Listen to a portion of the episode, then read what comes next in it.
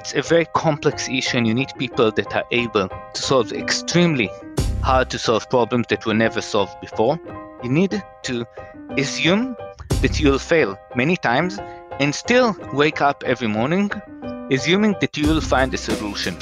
I think the main problem that we had when we looked at cloud security is that we try to look at as a distinct area which is a way to augment on-prem security. From GGV, this is Founder Real Talk, where we get real about the challenges that founders and startup executives face and how they've grown from tough experiences. I'm your host, Glenn Solomon. Without further ado, here's today's episode. On today's episode of Founder Real Talk, I'm joined by my colleague Oren. Hey, Oren. Hey, Glenn. And we're thrilled to welcome Avi Shua, CEO and co founder of Orca Security. Hailing from Israel, Avi earned his computer science and philosophy degrees from the Hebrew University of Jerusalem after serving in the intelligence corps of the Israeli Defense Forces. He co founded Orca in 2018 in Tel Aviv after more than 20 years of working in cybersecurity, most recently as chief technologist at Checkpoint.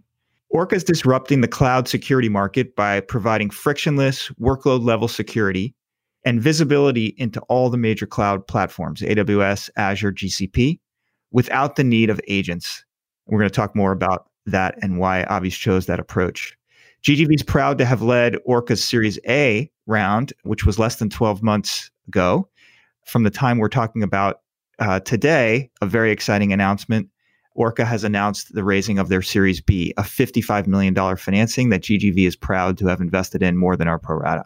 Avi, thanks so much for being with us today and welcome to Founder Real Talk. Glenn, thanks for having me. Excited to be in this conversation. Awesome. So you spent eight years in the Israeli Defense Force, the IDF, in various technical roles and received numerous accolades. In addition, you decided to supplement your bachelor's of science with philosophy studies. Did you ever envision yourself doing what you're doing today while you're in the uh, Israeli Defense Force? I don't think I could have envisioned doing what I do today for many reasons. First, when I was in the IDF, I was lucky to be much closer to the technology than I am today. I still uh, try to be as close to the technology as I can, and I'm looking at envy developer and people that actually happen to write the code and get to the, these uh, things. You can make an engineer manager, but you can't take the engineer out of him. But most more important is that I think that when you are in the IDF as a developer and you're looking at things, you're looking at them from only one angle, from the technical angle. And this is very micro. And at least the things that I learned in my decade in Checkpoint after leaving the IDF really built, really caused us to build Orca the way it did. You know, when as a developer, you think I need to install something on machine, no problem, I'll install that. You don't understand the organizational challenges that involved extremely large organization with thousands of people. It's simply not something that you are aware of. Interesting. And any skills that you know you've brought with you that have been particularly germane now that you're uh, CEO and founder of uh, of a startup that came from uh, the IDF days? Definitely. I must say that I think that the training at the IDF, especially for the cyber organization, is something that caused the Israeli cyber industry to be what it is. And while people many times focus on the technology, on understanding internal, understanding attackers, I think there is something which is dramatically more fundamental. And this is the fact that you take a bunch of 18 years old and you teach them to believe that they are able to solve problem. And I know it sounds trivial, but we, so common teach people knowledge. We teach them this is a problem, this this is the solution, and we essentially cause them to look for solutions that are already out there instead of telling them take a few hours, take a few days, take a problem, find a solution by yourself. And when you do that, and you force people to sit for months, and this is exactly what we do in the IDF. I did as a soldier, I did it later when I led training courses and you face them with problems and you don't allow them to look what are the solutions that are known. You believe you build the belief set that you will be able to solve the problem. And this is crucial when you're trying to actually solve problems that don't have a good solution to that moment. Great point. That reminds Oren, I, I don't know if you remember when we interviewed for Founder Real Talk Slavik Markovic from Demisto uh, several episodes ago. He told us a great story, Avi, when he was in the IDF. He was building a product and they couldn't understand why, but at eight o'clock every morning, it failed. And this was a, a product that was in place throughout the all of Israel. And they saw that it was failing in one specific area in a pretty remote spot. And so they drove out to this spot to watch what was happening at eight o'clock. And they were asking all sorts of technical questions. And sure enough, at eight o'clock, they saw um, like a security guard unplug the system so that they could plug in a coffee pot to make coffee and that was the that was the culprit. So sometimes getting out in the field great way to find where the problems are. Exactly. Avi speaking about large organizations before you founded orca you spent you spent 11 years at checkpoint which is i'm guessing quite a transition. What was it that prompted you to shift from a large corporate role to creating something from scratch so I think that it's, as always, it's combination of things. I learned tons of things in Checkpoint. As I mentioned, I joined Checkpoint immediately after being in the IDF, and you see things when you're on the offensive side as a, a programmer. You see things in one angle, and you don't understand how organization work, the real challenges, how they operate. It's much more complex than what we look at it just in the micro. And really i learned a lot. Checkpoint is an amazing company that allowed me to progress and become gradually from team leader to be i was promoted to a group manager starting a new product uh, the sandboxing solution of checkpoint an area manager and then chief technologist. And even by the way uh, to start a training course to get people that don't have any cyber expertise and make them cyber experts. But First, I felt that this is the time in my career to start something without the supportive environment of Checkpoint. And most importantly, large companies are very good in building things that augment the intellectual property. You add something good, let's say a firewall that is great in doing VPN, IPS, you can add another functionality on that. This is naturally very good uh, way to progress in the market because you have the foundations. And as long as you build on these foundations that have been built for 20 years or more, then this it's very easy. It's much harder for a large organization to say the physics have changed, the rule of the problem have changed. Now we, look, we need to look at this problem from a completely different lens, even if these lenses are completely unrelated to all of our intellectual property. There's a common proverb that if all you have is a hammer, then you treat everything like a nail. So, of course, large organizations don't try to do that, but if you have invested all of your life in building hammers, you are going to try to treat things like a nail. And you need to get out of this environment where you are such an expert hammer building if you reach a, a different kind of problem. And this is exactly how I saw the cloud. It's a interesting way to look at it for sure. You mentioned cloud, and Orca is a cloud security product. Cloud security has, has been around for, for quite some time with some substantial M&A action. There's Redlock that got acquired by Palo Alto Networks. There's Evident.io that got acquired by the same company, Dome9, that was picked up by your former employer, Checkpoint, and the list goes on. Why go and start yet another cloud security company? So I must say, uh, as this is a podcast for startups, I want for uh, for founders, I won't focus only about the technology, but about the mindset that caused it. You know, I knew that there's so many companies that are handling cloud security. There's a lot of buzz about it, but I decided to take the time to understand what actually is needed and what's actually out there in the market. And just because there's 40 companies and I managed to count more than 40 cloud security vendors when I did this research, it doesn't mean that there isn't a place to do something if you believe it should be different. I think the main problem that we had when we looked at cloud security is that we try to look at as a distinct area, which is a way to augment on-prem security. I know it sounds weird, but at the end of the day, the mindset that existed for cloud security is that there is a lot of things in the cloud that are very similar to what we had on the on-prem. We had servers, so we had servers also on the on-prem. We had networks, we had networks on the on-prem. So for all of this stuff, we used to take the existing solution that existed before the cloud. You had servers, you needed to protect them from vulnerabilities, from malware, from misconfiguration.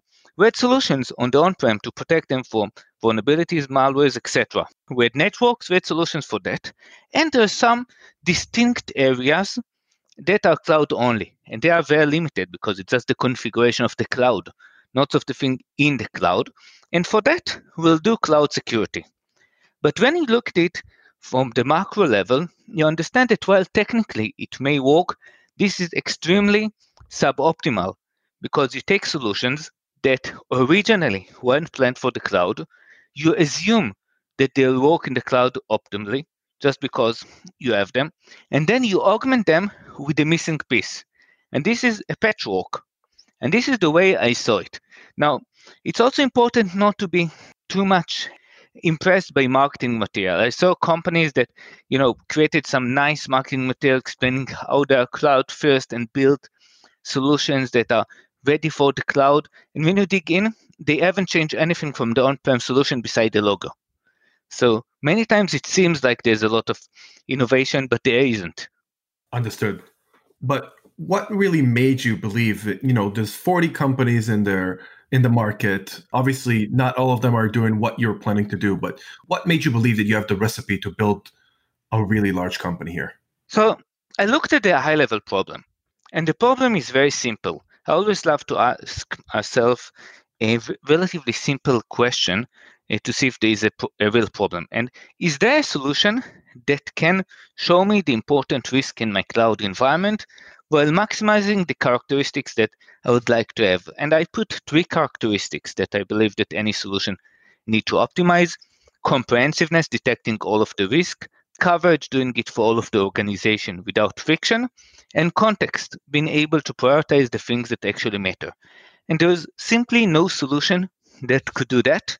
And the reason is because everyone took the easy path of just borrowing the things from the on-prem and augmenting it with some cloud specific thing.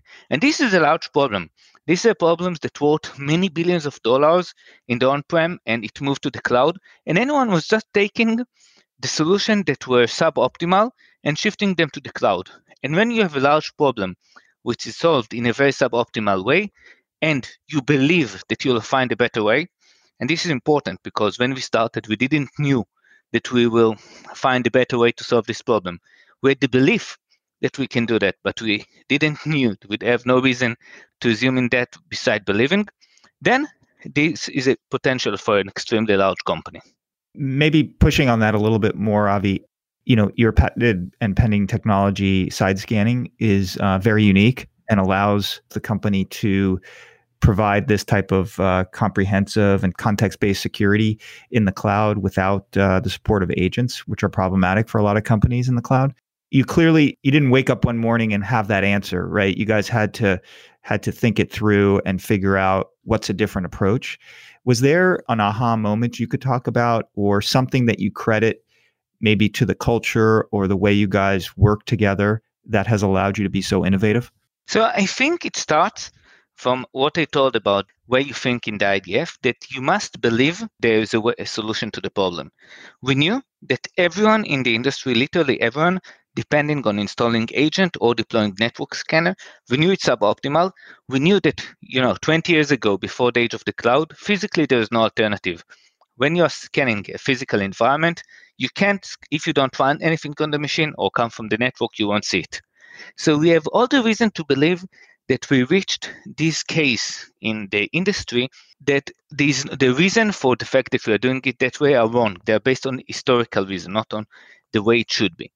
But there is no reason to believe we will find it, beside the general mindset that if there is a problem and you'll invest enough brain power in that and you'll try enough, you'll find a solution. You need to believe in that. It's not based on anything beside just taking the time and trying one way, trying a second way, trying 10 ways till you succeed without stopping. This is the only way to have this kind of iterative process. Mm but it is iterative. It's not uh, it's not a binary thing in your mind. it's not like if you you know when you're handling such problems if you think that you'll wake up and the first solution that you'll try will work you are going to have a very very bad surprise you need to assume that you'll fail many times and still wake up every morning assuming that you will find a solution this is the mindset that is required when you are not trying to solve a problem in the way that was solved before got it super helpful I think a lot of people take a lot away from that who are trying to build their own innovations into their companies. Where did the name Orca come from? So, two reasons. First, orcas, they have two main characteristics that we liked and I think resemble what we do. First, a single orca can traverse all of the world oceans. It can swim and reach everywhere. And at the same time, they have a very good biosonar, so they can look into things in a touchless manner. And this is a very nice analogy to what we are doing, that we look at the environment and we scan it in a touchless manner without, and we still are able to see inside. And also it's quite, it's a nice name. It have a good sound to it. Yeah. And I see Oren's got an Orca t-shirt on right now, and I'm I don't seem to have one, so I, I need to get my name on the list for some good Orca swag. We'll definitely make sure it happens. Okay. So, you know, one other thing that Oren and I definitely noted when we were when we first met you and were evaluating the company, we had a chance to spend time with you and your co-founder Gil, and then we we realized, oh, there's another co-founder and another and another. You have eight co-founders. That's pretty rare. Like we see two people, you know, sometimes one, a lot of times two or three, every once in a while four. I don't think I've ever seen eight. Alibaba famously has uh, even more than that. But I'm curious, like how did you decide to how did you meet these folks how did you decide to do a company with a bigger group and how you know what impact has that ha- had on how you've you know started building the company and running the company so as you mentioned there are some uh, very notable successful companies that have a large founding team and i believe that this is a very good recipe for success because building a company is a marathon that you need a lot of people in order to join you in order to succeed yeah. Now, the way it was actually that it actually happened in Orca, and not a lot of people believe, but this is the truth, is that Orca is a group of two startups that joined forces. They were very early. I and Gil knew each other for uh, since before Checkpoint. We worked together for 11 years and knew each other since our, the time that we learned together in the Hebrew University, and we worked for this uh, time. And it was very natural for us to start something. And we learned that there is a group of six extremely talented people from uh, from Checkpoint that were that by the way weren't reporting to us. Of course, we knew them, but they were never reporting to Gil or me or within our department. That also decided to start a startup in a completely different way. And this group was of the most talented people that I knew. All of them were architect in Checkpoint, which is uh, the most senior uh, technology technology uh, title beside the chief technologist. And they decided they thought of starting a startup in a different area, and we got to know each other, and it was immediate match that together we can build something which is dramatically stronger because we knew that the problem that we are trying to tackle is not a small one. It's not something that you can just, you know, buy some develop, uh, hire some developers that will solve it. It's a very complex issue, and you need people that are able to solve extremely yeah, hard to solve problems that were never solved before. And this was, I'd say, a match made in heaven. And we see that it works. Many times people say, How do you manage the company when you're eight people managing? But we are not eight people managing. At the end of the day, I'm managing certain things, but I'm not going to argue with my senior architects when they have a certain thoughts about how designing things or the best way to handle uh, issues internally in the system. Each one is owning a different part, and we're discussing, but it's not like every decision is made by eight or 10 people. Quite the opposite. Got it. Got it. So strength in numbers. Yep. Great. So your team of founders brought immense technological expertise to the table. How does this translate into your go to market strategy? So essentially, our go-to-market strategy was relatively simple, and I think it's many times the way it happens for for companies like ours that is started by by very strong technology team. We didn't add a very complex go-to-market strategy. It was just we know that there is a problem.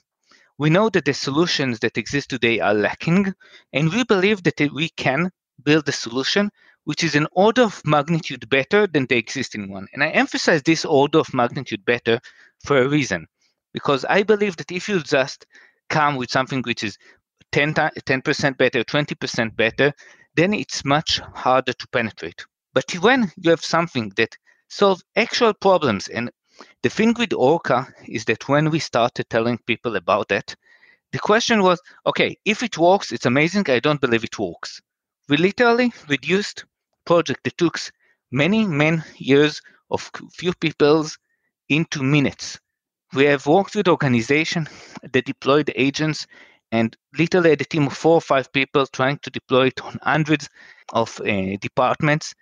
And now they don't need to do that. They have the better coverage without doing that. So it was about telling people, telling everyone who is willing to listen about the capability. And this is the way that you know uh, we started. We didn't add any uh, advanced go-to-market strategy. Frankly, no one of the founding team ever led a sales organization before. Gotcha.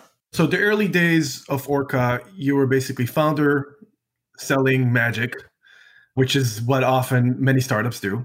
Could you talk a little bit about, you know, your initial customer acquisition and what was it that people decided to believe in your magic and to give it a go? So at the beginning, it was just, let's put it, brute force approach, talking to anyone who is willing to listen and telling them, you know, we can do that for you. It will solve the problem dramatically easier than the rest till someone is willing to try. And after people willing to try and it works for them, then it becomes much easier. We took the approach of, a, of pushing our customers to write reviews about our product to become reference customers. We have, I think, more than 12 reference customers, although then, although we are less than two years old. And this became the selling tool. And we found, by the way, that it's relatively easy to get people to talk about Orca simply because it was unique. And people love to talk about uh, something unique. It's hard to get someone to say, okay, I installed this agent versus that agent. This one had 20% issues, this one had 15% issues. This is not exciting. There is no reason for me to uh, take the time. But when people saw Orca as a dramatically different way to do security, they're very happy to talk about it. And once people start talking about something, then it's like a snowball. You get more and more, more people talking and asking and saying, ah, we're wasting time. We're becoming plumbers instead of solving the issues that matters, instead of doing actual security. And this is the way that it evolved. That's quite powerful. And I would say, I'll share a, a brief anecdote. Oren as you know, Avi is a, a, former chief security officer himself and is a little bit of a Pied Piper when it comes to chief security officers. He has a, lot who follow him. And uh, he shared with me a screenshot of something he was involved with, a, a, little back and forth with a bunch of CISOs. And somebody asked the question about uh, Orca relative to another solution in the market from a much larger company and an incumbent and uh, a number of other CISOs jumped into the conversation to say, "Hey, you really should, you know, Orca all the way, and here's why." Uh, like they're excited about it. So it, it you've been able to capture uh, people's excitement and win their hearts and minds, which is very hard to do. But when you do that, you can really, you know, use that as as momentum to continue to drive growth. And I wanted to talk a little bit about the notoriety of the company. It's been growing fast in part because the product is great and people love it. But you've also done, you did this recent Punch Out series, which, you know, I'd love to learn a little bit more about. Maybe you could talk about what it is. It's elicited a cease and desist order um, from Palo Alto Networks, a very large company in the space, to which you you publicly responded, and that's created you know a number of commentaries in the market.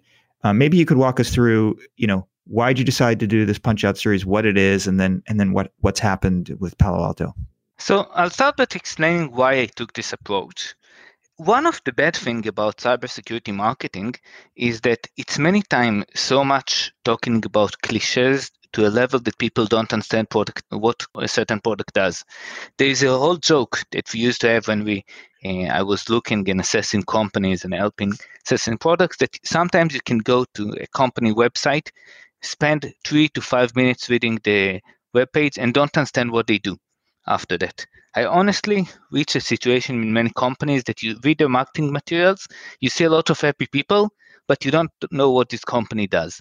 And I believe that because there is so many solutions in the market, cybersecurity marketing must be very much factual based and don't talk about our solution is the best don't talk generically but show evidence the selling process today is so much more focused on the practitioners that actually need to see is it going to solve my problem or not? And they don't want to see marketing points. They want to see actual facts. And this is why we decided to do something which is as factual based as possible. We called it the punch out series where what we did is that we installed a lab in aws environment and at the same time we pointed our solution and competing solutions in the market to that environment. As by definition, when you are doing the comparison, and no one will assume that you're objective, we decided to record in a video the entire process. What's in the environment? What issues do you see when you deploy Qualys to that environment, Palo Alto, now we're at Rapid 7, and we'll add more. And it was as factual as possible, and we published it, and we got very good feedback from practitioners that essentially told us, you know, this helped us when we reviewed products. We don't have time to install that. We don't have time to build labs.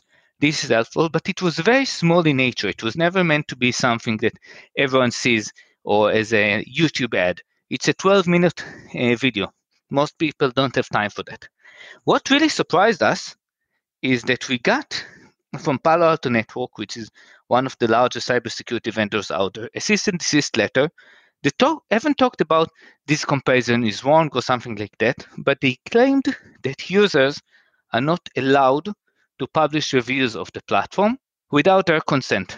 And this sounds literally absurd to me because at the end of the day, these are products that can be evaluated, that you can get a free copy that are used according to Palo Alto by more than 65 doesn't organization. So the thought that you are able to limit your customer from publishing reviews using a legal threats and a claim that the EULA prevents it sound absurd uh, to me. And after a short consult with uh, my legal team who thought the same, we decided that the best approach is not to take it off simply because we didn't want to live in a world where large vendors just threaten us and we take it off but to share this cease and desist letter.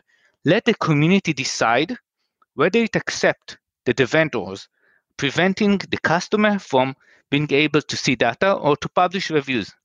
And I never expected the level of uh, buzzy and uh, feedback that it created.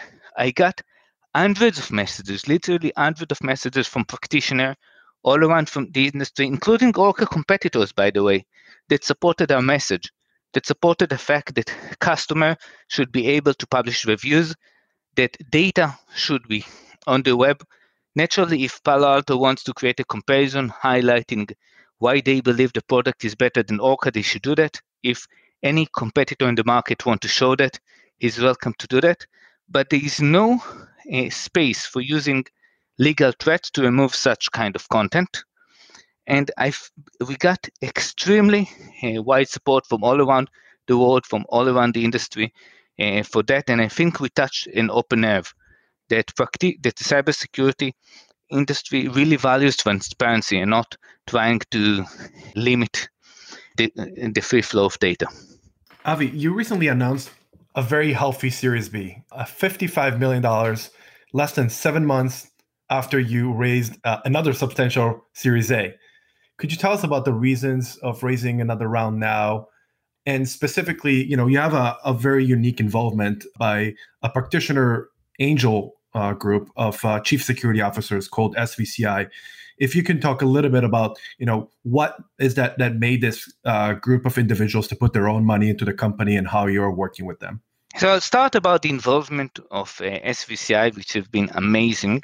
We've been introduced into SVCI around a year ago, And we immediately fell in love with the idea of essentially uh, practitioners, the people that care about the problems that we are solving, who are willing to invest their own time in companies they believe in. And when they chose Orca, there was literally no better uh, vote of confidence where the people who are the user of the product not only choose to buy it from time to time, but to put their own money in the company. And I must say that the value that we got out of that is dramatically more than the monetary value of uh, the investment, but the access to people that literally put their own time into explaining the way they think. And this is important because when you as a let's say a vendor have a way that you think of things and the customers sometimes think about it very differently and if it doesn't match not always it'll take the time to explain it deeply enough so you'll understand the way they think about it and tune it. And when people invest their own money into the company they put this time. And i got some amazing relationship out of that and people that we know how to consult that we can consult and this helped us grow the company a little on a daily basis. Now regarding the first question about why we took the such a large investment so at the end of the day when you are growing at the speed that we are growing and we're growing tremendously fast in all fronts in development in uh, sales and marketing we tripled our r&d team. We grew in sales in around a year from two people to 30 people and also on the marketing fronts we didn't have anyone. Now we're soon going to have a team that is going to be uh, 10 people. It's clear that we are continuing to grow and we will need the, these additional funds. And when we had the opportunity to meet ICONIQ that led uh, round B, we knew exactly that there is a match. They shared our vision completely, and there is no reason to wait. If you can take this out of your goals and know that you have the a full gas tank when you are uh, flowing the gas pedal, so to speak, better to do that. Well, congrats on the announcement, Avi. It's as I mentioned earlier, we're very excited to be more than our pro rata in the round and welcome ICONIQ as well. And our good friends at YL, I know, are, are also super excited. So we're behind you and uh, looking for great things in the future. Speaking of the future, uh, maybe you could look into the crystal ball for us. You know, where do you think, what does success look like for Orca? Uh, maybe, you know, take the vantage point of three or five years from now. What, where do you want the company to be? And, and then even longer term, what, what are your goals and aspirations? Let me answer that from the viewpoint of the customer. My viewpoint is that our vision that customers, are, that companies are able to grow in the cloud fast and securely is something that many more companies enjoy.